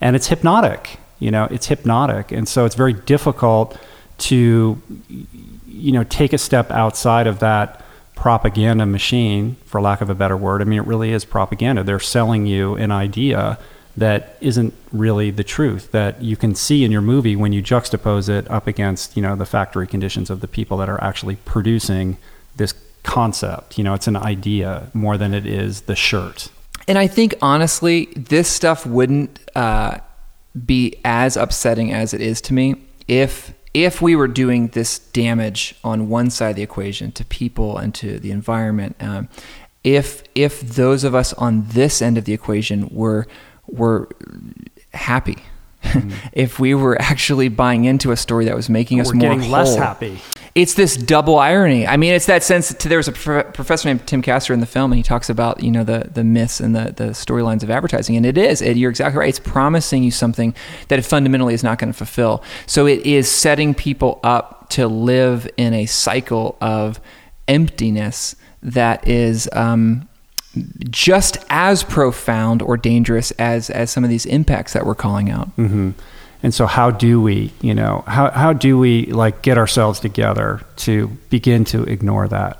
Well, I think part of it is just beginning to be aware that you're being sold to with hundreds of billions of dollars every single day, and you are targeted in a way that would defy your imagination. Everything about your choices and your beliefs and opinions and the construct of who you are is a target on someone's uh, balance sheet and they are aggressively trying to make you believe you need to buy more things than you did last month. That's just true. So for me that changed just just beginning to think along those lines. It's like i mean your matrix comment you're seeing times square in a different way when you're thinking along those lines. But I also think there's a there's a void of meaning in a lot of people's lives. And I, I met, you know, in the film we have those um, the shopping haul girls on YouTube and they're they're you know buying all the right. Oh, that's so amazing. But it's like you you think about there. There's been this amazing. Um, there, there's an annual event now called Fashion Revolution Day, uh, which is huge advocacy and awareness and activism around these issues. And one of the things they did this year is they reached out to to some of those um, girls and they showed them the film and they had a conversation. And then um, they started creating some videos called uh, alternatives, where they were going to you know used clothing stores and they were telling the story and they were going overseas to these factories. And what struck me when I watched those videos is it was like here's this sense of um, creativity and passion and energy energy that these these people have, and all it took was redirecting that hmm. was was inviting that to a, a deeper sense of meaning. So if you're a person that's walking around living life just you know just at the level that that advertising storyline is is selling you, I think you're missing out. I think they're promising you something that would be far better served invested into something meaningful. And there's something about meaning in my life. Meaning has a way of crowding out meaninglessness. And meaninglessness often, what goes with that sometimes is mindless consumption uh, and some of these things. That's, an, that's amazingly well put. Wow, that's beautiful. Um, so actually, these very same vlogger girls, or a different set of like YouTube. Yeah, some of the girls. very same. Yeah, some yeah, of the very same. That's crazy. So in the movie, yeah, you have clips from YouTube of the, you know, like those YouTube channels. Teenage girls are shopping. Oh, here's my big haul. Here's what I got. Like, look at all this stuff I got for a hundred dollars or whatever, and they're going through it. And then you look at the counter. It's like four and a half million views. You know, it's amazing how powerful that. Well, is. and it's like you know, honestly, Rich, you you um you've talked about this before, and it's that concept of like if you're if you're trying to invite change in people, it's like the, own, the, the changes that have actually made our lives uh, different at any point have not been by saying, "Here's this bad thing you're doing. Stop doing that bad thing." They've been to say, "How can we replace that habit?" with this other habit. I think it's really dangerous to tell mm. people just buy less stuff. Like just buy less clothes. Don't be as materialistic. Don't don't listen to, you know. But when you begin to say there's a bigger story happening in the world. Like there's something more engaging taking place than you've been led to believe. And when people get a glimpse of that, this other thing seems dim and faded and old fashioned. Right, it just falls away as opposed to instead of focusing on removing the thing that's bad, focusing on taking the next right or better action. And by virtue of creating a habit around that and what that gives you, the bad thing just sort of seems suddenly not appealing. I think that's very, I think it's yeah. very true. Yeah, that's pretty cool. Well, it must have been cool to get, to go to Cannes, like young filmmaker, like set your second movie. Yeah, was it your second movie? Yeah, so yeah. How did yeah. that happen? Uh, it was amazing. I mean, we we basically began to look at the release plan and look at how to position the film. Uh, you know, it was right at it was we were you always look at festivals as like when are you going to finish the film and then when do you want the release to happen? And it just happened to be in the perfect time and it was it was so cool because Livia and Colin were there and the, you know they got together a bunch of their friends who are super not normal friends if I'm being honest.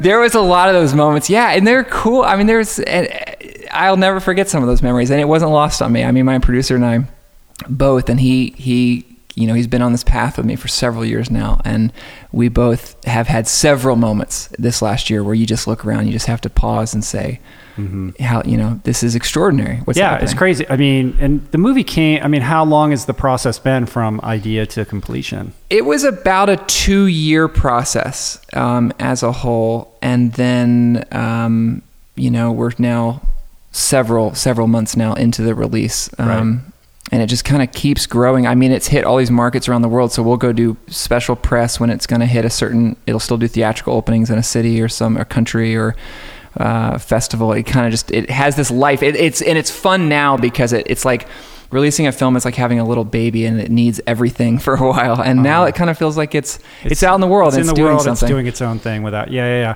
So what is? I mean, what's your background? I mean, did you always want to be a filmmaker? I did. I uh, I grew up just outside of Atlanta, and I was. Uh, I, I'm I'm trying to make it not sound as cliche as it is. I mean, I was horrible. You know, not not a good student in school. Uh, there weren't like several things to choose between. I picked up a camera really young. I think fourth grade and took it out and made a short film with my friend that was a skateboarder. I called it skateboarding. Uh-huh. uh-huh. and I loved it. I, I, I remember watching E.T. for the first time, sitting on the my bed, crying my eyes out at the end. And I, I just had these, these moments where I felt like something in this, it felt like wizardry to me. How could I feel so much through someone else's eyes. Like how could I it it felt otherworldly to me. And I didn't have anyone in my life that was doing it, you know, I wasn't we weren't in Los Angeles and mm-hmm. I yeah, at the end of high school I I moved out uh, to Los Angeles and went to film school, studied cinematography and and really that was the first time that I felt good at something. I felt like it made sense. Like stories have always been the thing to me that they, they just they just click in a way that nothing else in the world intrinsically clicks to me. Mm-hmm. And did you meet your producing partner in film school? Um, I actually I didn't. He and I grew up very close to each other, just outside of Atlanta, but we didn't have much interaction growing up. I knew who he was. Uh, he went down to Florida State to study journalism, and then he moved to Los Angeles. And I was actually um, I had written a script for a short film that got financed, and I needed a producer, and I I knew him just because I remembered who he was, and we sat down and had dinner one night and I asked him to quit his job at a post house and do that film and it kind of led us on this thing yeah that's amazing. So he's so, he's extraordinary. So you made that short film, and then you made the documentary. We made so we made that short film, and it was a wild film because you know we, we filmed with with children and live animals, and um, we were in the Denali Peaks in Alaska. It was this real oh, wow. trial by fire. It was very intense film. So like high production value short film, not yeah. like, like in the basement short film. yeah, and, and and stressful. The process was stressful, and in that process, I you just begin you just see who someone is, and I I just clicked with him. He just he just brings to the table fundamentally the things that I don't, and it just works together. So when we finished that film, we created a, a little creative company together, just the two of us, um, called Untold, and and really just invented that company with no other idea or business model than we just want to keep making stuff together. Like it, it this this is working, and um, yeah, the first feature that we did was was that uh, first documentary. Right. And did that go on the festival circuit, or what was? it really didn't. That was that was a very small film. I mean, it was very personal and therapeutic and life changing. It got picked up by a distribution partner and put out there, uh, but it we didn't do a whole lot with it. Partly because we jumped right onto the true cost. Like it was the day we locked that cut and turned it into our distributor, you know, the the next day I, I picked up this newspaper. So it, it's a small film. It's out there in the world, but it's right. It's an amazing story, though, to you know hear you talk about just literally having an idea based on you know reading an article and being emotionally impacted by you know the the, the tragedy in Bangladesh. Fast forwarding to you know not only being on the red carpet at Cannes, but the impact that you know this movie has had in the world. Um, you know, as a creative person, that must be incredibly gratifying. But beyond that, you know, I want to get into a little bit about, you know, the impact that the movie has had. Like, is there any, have you seen change? I mean, I think you just went, didn't you speak at the UN mm-hmm. or something? Yeah, like, tell me yeah. about that. Yeah, we've done, um, there's a group called Fashion for Development with UN that we were um, with in New York that they, they're kind of, again, they're on the very, high end, you know, the top models, the top designers end of the spectrum, trying to push and promote change. Um, yeah, there's been a lot. It, it's it's it's really interesting when I think about that question because I think if I'm if I'm being honest with you, I feel, and I don't know if this is just part of the creative process or, or what it is, but I feel sitting here today disappointed that there hasn't been more profound change.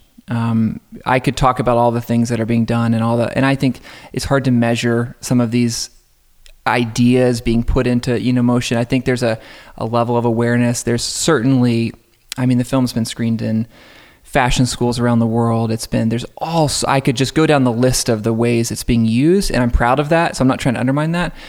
At the end of the day, the the cynic in me, and at the same time the optimist in me says I think the film ultimately leads to um, a very dangerous intersection, and I think you alluded to it earlier, where some of the questions I naively began to ask in this film about fashion have their roots in business and economics and the way that we're organizing the world. And I think while we're pushing and promoting all sorts of reform, and there's, and I'm not, again, I'm not undermining that. There's people that are working in these supply chains. There's NGOs. There's people that have locked arms with us. There's people that are undercover right now. There's people that are doing profound work to say, let the top come down, but we're going to like just fight to get people organized in these countries to get, you know, the bar raised but they are just meeting unbelievable resistance because this is a system that's still making an absolute fortune and it doesn't bother or it doesn't show up on the radar for most people. And I think when you're making this film truthfully, and again, this is maybe naively, you think this is so scandalous what's taking place. This is so this has disrupted my life in such a significant way that I just need to put it out there mm-hmm. to the mm-hmm. world. And I think it's been an interesting, challenging, evolving series of months for me to begin to look towards what's next and what I'm going to use the rest of my life for to say, okay, awareness and storytelling and and you know so powerful. And then also like how can I not just stop there? Like how can we begin as storytellers to to do these things and also really not fall short of rethinking some of these deeply held beliefs and assumptions and attacking them and fighting them and staying on them because they do take time. Mm-hmm. So I'm kind of in the middle of that right now. Right. Yeah. It's interesting because, you know, I appreciate your honesty about the disappointment, you know, but when you look at, like, there's a scene at the end of the movie where you show this footage from Black Friday and people are just losing their shit and just going absolutely bananas. I mean, it's chaos, right? At like probably six in the morning or seven in the morning when the doors to whatever department store that is, you know, open up. And this is what you're dealing with. Mm. Like these people like are about as far away from the message of the true cost mm. as anyone is going to be.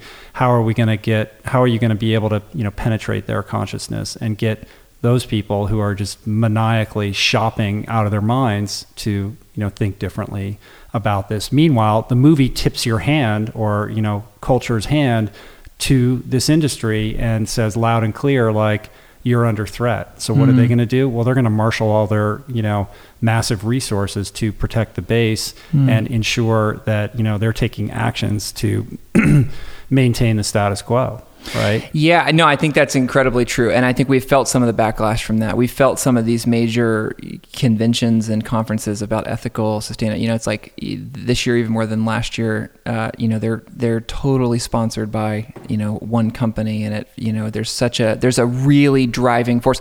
I don't think the fashion industry is clueless at all that this is, that this is a oh, conversation. Yeah. But I think, you know, at the end of the day, and I don't know, I, I, I mean, I'm, I'm more interested in your thoughts on this than mine, but you said the word consciousness. I think that's that's what I came to in this whole story. I came to beyond political change and pressures and storytelling and all these things like at the end of the day I think what we're all in here is this this situation where we have to see a significant increase in human consciousness and and rather quickly because the stakes really are high and that's not me oh, that's just true.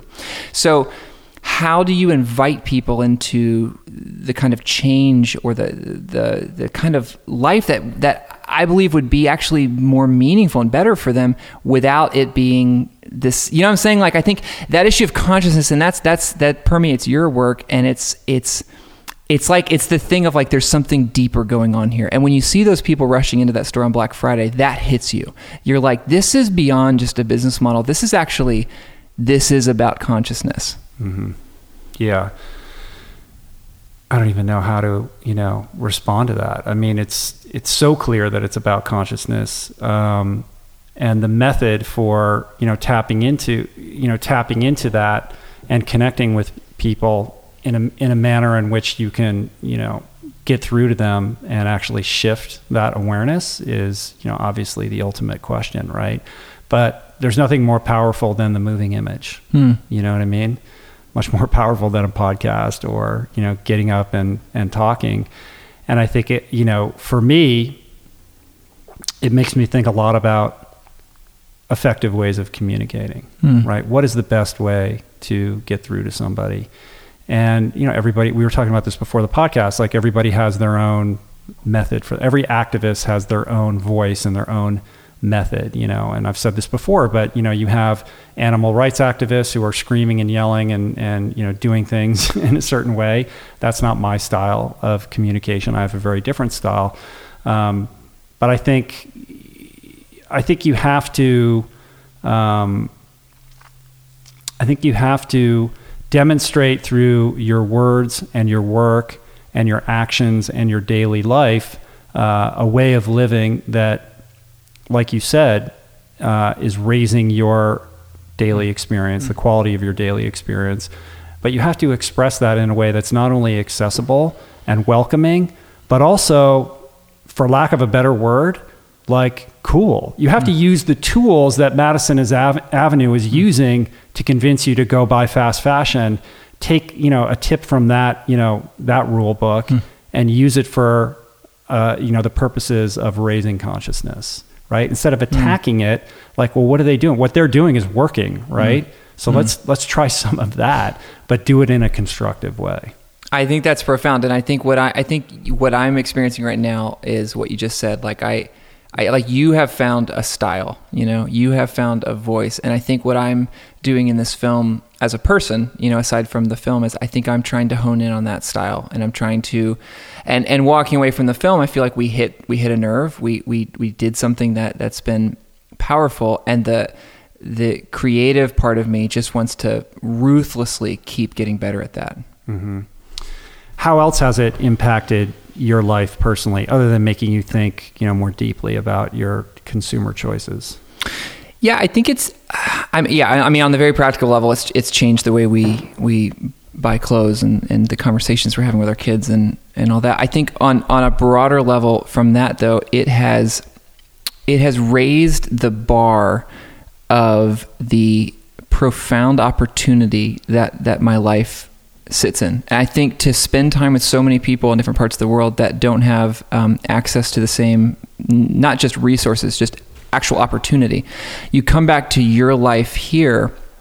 And it's it's it's not a sense of guilt. I don't I don't feel that.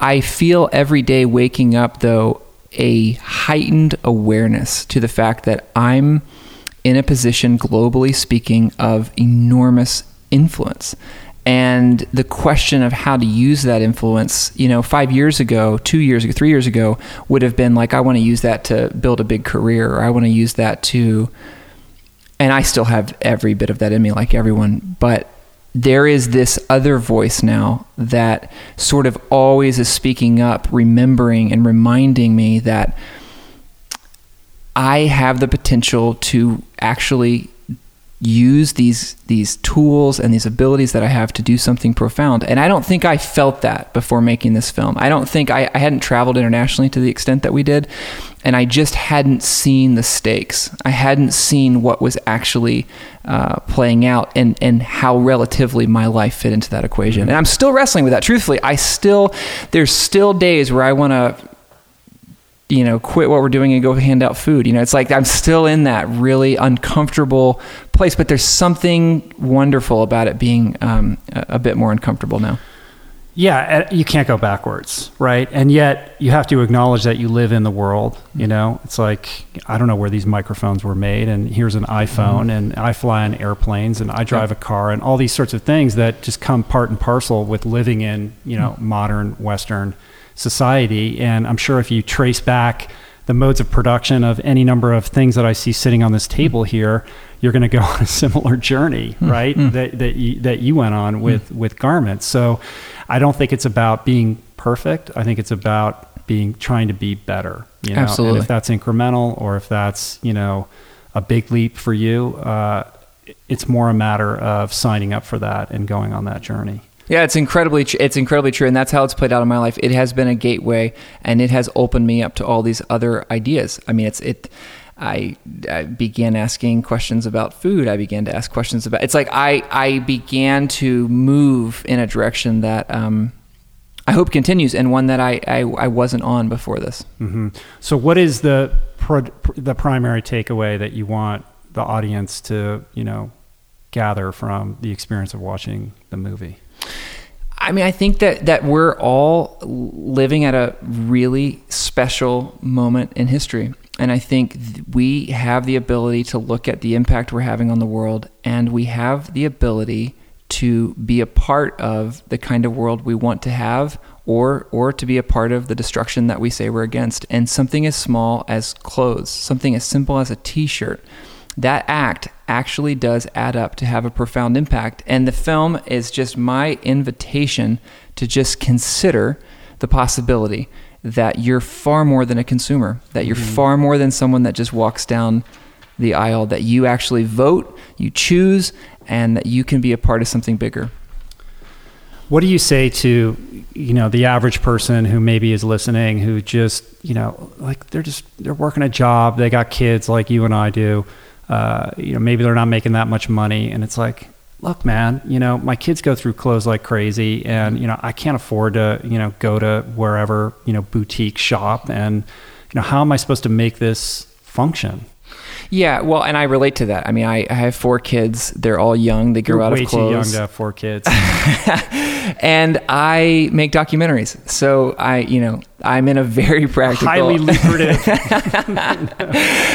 yeah, someone lied to me about right. No, um, no, this is very practical stuff. And I, the last thing I'd want to feel uh, is that this is just, you know, I, I, you know, idealistically, you know, above people's everyday experience. I think this stuff's really difficult every day. And I think it's it's for me a matter of when it comes to clothing in particular, um, rethinking the way that you you interact with clothes more than being perfect on every single item coming from a boutique. So I'm not perfect. Like our kids wear clothes and they wear out of them, and we're buying as much as we can secondhand, which is getting easier and easier profoundly for kids. There's mm-hmm. even sites now where you can buy and you can send back. And oh, there can, is. It's really cool. Like what, exchanges. What are, some of the, what are some of the sites? Or maybe you can send them to me and I can put them in the show notes. I'll send you because there's actually just a new one that I saw uh, this week that I think looks like the best one yet. But uh, we've been we've been experimenting with some different ones. So there's there's very practical things, but but also I think just. Um, you know what you said of just not the aim not being on perfection it just being on, you know, is my is my son wearing something that my daughter can wear that I might have handed back in, you know? Is mm-hmm. is my could we how much do we need? You know, could we actually um, and for me or for any adult, like could I invest a little bit more into something that I'm going to have and hold on to versus something that's going to keep me on that conveyor belt of cheap throwaway stuff. And and yeah, and and honestly, it doesn't have to be uh, I don't think it has to be a huge financial burden. And I'm saying that very practically. Like to me, it's been amount uh, about lowering the amount of consumption a little bit to translate that that space financially and otherwise into making better choices. And like let it be fun. Like my wife and I got into a thing where we would we'd start to look for things. We'd we'd go because it's like we would find and interact with all these great brands doing high stuff, and we couldn't afford them. Mm-hmm. So we had to begin to find ways to you know make good choices, but also make it work for us. The stuff in the vintage shops is cooler anyway. It's awesome. No, it's incredible. And if you live in major cities, and I didn't notice before making the film, if you live in major cities, the the increase in really cool secondhand clothing stores is is incredible. And it's not a sacrifice to say that I buy stuff secondhand. It's like I actually, um, I, I really love it. I really love it. So, how do you communicate to your kids about this kind of stuff? Well, it's really funny. My kids. How old are they? The oldest is eight, and the youngest is uh, four. So uh, they're very young, and it's very interesting for them to understand like what I'm doing for work. And it was very interesting when I was making the film, um, you know, to come home and, and try to communicate to them, uh, you know, about the places I was going and who I was interacting with.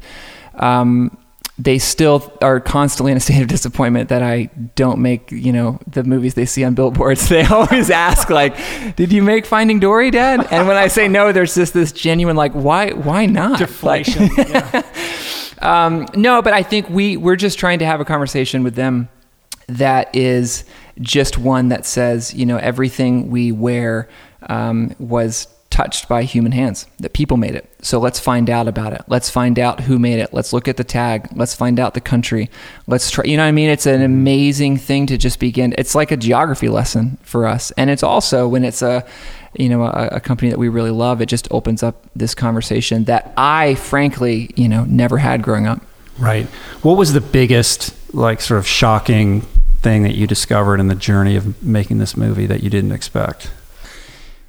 I think the most the most personally powerful thing because you know the numbers are astronomical and they're they're in the film and the you know you can you can know this stuff on paper and you can look at the stats and the figures and I could just click down the list. But I think if I if I'm being honest for me it was the experience of the time that we spent with Shima the the, the mother um, garment worker in Dhaka um, whose story kind of unfolds in in the midst of the film. And I think I I just think there's something about seeing that level of poverty through the lens of working poor, people who are working more hours than I work in a week, people who are leaning in with every bit of their energy to create some kind of life for them and their children, and to see them robbed of some of the most basic human dignity and yet be some of the most resilient powerful people. I didn't expect that. Like uh, one of the reasons that Shima's in the film is Shima is the antidote to that sort of Western storytelling of like, here's the poor, pitiful garment worker in the factory. Right, the victim. The victim. That's probably what shocked me the most. Here's a person who has been born into the most inopportune place in the equation, a person who has lived through and is living through stuff that you and I don't even dream of. Um, and yet is so there's a bravery, a boldness.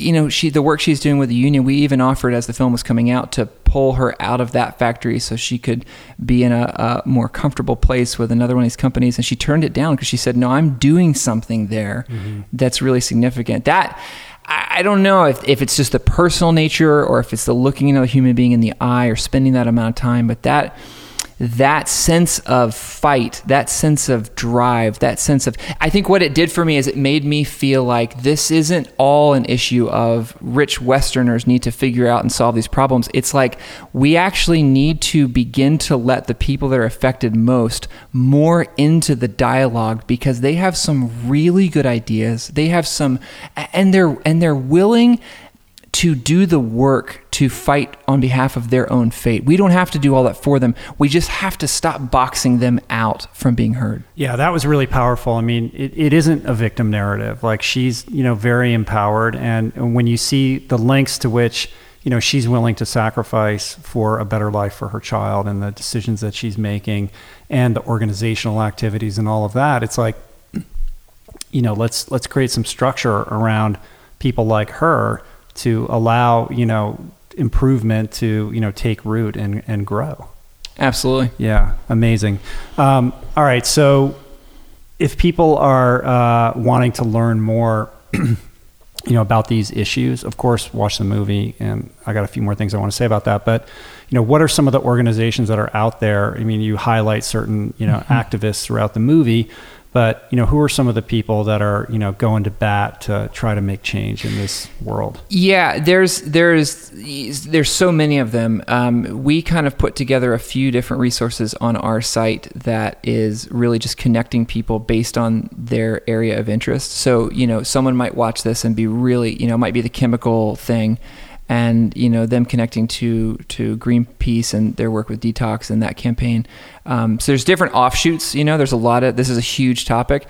I think Fashion Revolution Day to me continues to stand as one of the most powerful voices sort of connecting the dots between a lot of the different activities and they they've sort of encapsulated some of the most powerful campaigners into a forum that really gives them voice. Um, so I mm-hmm. think if people look at Fashion Revolution Day, uh, there's a there's an extraordinary amount of information, of facts, and you know data, but also entry points for for activism. On the legislative front, is there any activity at all on the Hill that is you know percolating around this idea of combating the self-policing you know nature of this business it's so hard uh, there's not currently there was uh, there was some very good legislation uh, several years back that was um, it had unbelievable resonance with the American population. I think it was like uh, upwards of 70, I think it was high 70s of approval for just some basic, uh, you know, simple changes like we've been discussing. Uh, and it and it was looking at, and this is the area that I think that we need to look at it on is the area of imports. So you can't really go around and police the world in the in the system that we have set up right now, but we're a huge customer, and so we have a huge opportunity, as a lot of developed countries do, when things come in, to have a whole different way of evaluating, and and we we really do get to set those rules, and the market, if you believe in market forces, then great, believe in the fact that they respond to us creating you know change there. So that's what the legislation was. It was really hopeful. There's a bunch of uh, very um, well-known politicians now, especially that were that were behind it, and it, it was really lobbied to death. And I think um, I and a lot of people want to see that brought back in a huge way. It's it's as difficult as it sounds, but again, the approval from people was unbelievably high, cross polled against different types of, mm-hmm. you know, different places all over the country. So I'm hopeful to see that that reintroduced. Right. Well, it's challenging when you know the the constituency isn't really the people, and the constituency is the corporate interest that's at stake in whatever state you know whatever you know corporation resides in the state of that representative. Absolutely. Tricky, right. But essentially, what you're saying is, if you can create restrictions on on imports such that you know any garment coming into the country it, it, has to be vetted and you know established that it was you know produced manufactured uh, you know in accordance with certain human rights and environmental parameters that would be a huge leap forward right? yeah absolutely it's, this is not a, a, question of like we don't have the technical know-how this is it's like yes this is complex but if there is the impetus for this kind of change to happen. We have it in our tool set existing today to make these kinds of changes. And the other place that you can look, and there's been a lot of activism from some of the folks uh, like John Hilary at War on Want, who's featured in the film. Um, around the TPP, because a lot of the trade agreement, the reason activists are so involved in the conversation around trade agreements is again trade agreements are one of the best places to write the rules on how are we going to do business in a way that protects the poor and takes care of the environment. And what we're seeing, you know, in agreement after agreement after agreement is moving further towards business interest and further away from protecting the commons, protecting the poor. Um, so that's another point of entry if someone is, is really fired up about this stuff and, and mm-hmm. wants to look into it. Look into trade agreements and and the advocacy that's going on around those because the, you will find these issues embedded in the middle of those. Beautiful, man. Well, the movie is fantastic. You did a brilliant, amazing job, and like I said, it's it's not just about the fashion industry, the garment industry, fast fashion. It is about human rights. It's about the environment. It's about our relationship to the planet, and ultimately, it's about consciousness, right? Mm. Raising consciousness. And uh, I was very moved and impacted by it. I highly, strongly suggest everybody listening check it out. Uh, I know it's on Netflix. Is that the best place for people that you want people to watch it? Yeah, Netflix I think is the most accessible place. Um, but it's on iTunes and all these. iTunes, Amazon. It's right. it's it's all over the place. wherever place. you consume your VOD content. And is that across the planet or? Yeah, it is. I mean, those are hugely international. We're in yeah, basically every country. And if you're in a country that for some reason doesn't have one of those on-demand uh, platforms, if um, you go to our site truecostmovie.com, there's a player there that will let you uh, rent it for a couple bucks, and that really is uh, truly global. You shouldn't have an issue streaming that. right, that's that. cool. You probably make more money if they do that, right? Is it someone better, does. Is it better for you? Oh, someone does. Whoever, did you did you sell the movie to a distributor beyond, or you? We sold rights. So we mm sold certain rights to Netflix. We sold certain rights. We kind of it, it got parceled out in different regions, different areas, and um, yeah, it's still it's still working. I'm I'm hopeful that we'll. I want to I want to recoup the investment that people put into it, but mm I think I think we're on track to do that. Cool. And so, what are you working on now? Like, what's next? I'm working on a new film that um, is like the most exciting thing I've ever done, and I'm dying to talk about it, but I can't talk about too much. and I hate saying that. That's not because it's super important. It's just because, from a journalistic standpoint, um, we're actually it's very very helpful in this new film that there be nothing out there about it.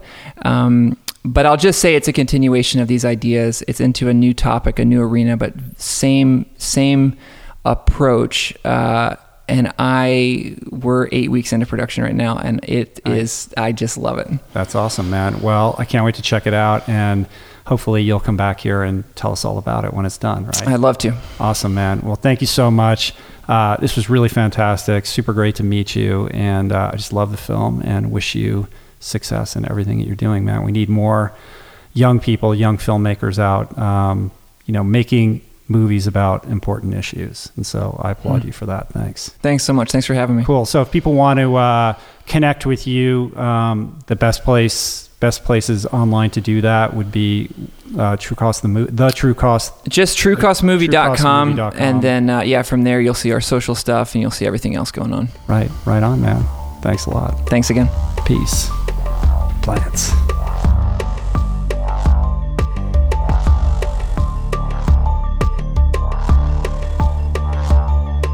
So that should give you more than a few things to think about, right? I thought that was awesome. Uh, thank you, Andrew, for taking the time. That was just a fantastic conversation. And at the risk of sounding repetitive, everyone, please make a point of checking out the True Cost. It's streaming on Netflix, or you can find it on iTunes, Amazon, and of course at TrueCostMovie.com. And definitely check out the episode page for show notes at richroll.com. I got tons of cool stuff there to delve deeper into all of these issues that surround the garment industry and globalized supply chain economics and fast fashion and et cetera, right? Uh, what else? Check out my YouTube channel and subscribe for vlogs and more. YouTube.com forward slash richroll. If you go to richroll.com, uh, we got all kinds of cool plant powered merch and swag. We got signed copies of Finding Ultra and Plant Power Way. We got plant power t shirts. We got running tech tees. We got stickers. We got swag. Good stuff. Uh, I want to thank everybody who worked very hard to put on today's show. Jason Camiolo for audio engineering, production, all that good kind of techie stuff. Sean Patterson, he does all the graphics every week. Thanks, Sean. Chris Swan for production assistance. Chris also puts together all the show notes, which is a huge job. Thank you, Chris. And theme music by Analemma. Uh, thanks for all the support, you guys. Final thought. Every day, each and every one of us, myself included, make all kinds of purchases that we really don't think twice about. It never occurs to us to consider what went into this or that. And I've learned uh, to do this with food, to really be more conscious about the choices that I'm making and be more informed about the chain of production. And that experience has spilled over into the choices that I make with respect to many of my garment purchases, informed by people like Andrew and his movie, and you know Joshua Katcher, my conversations with him.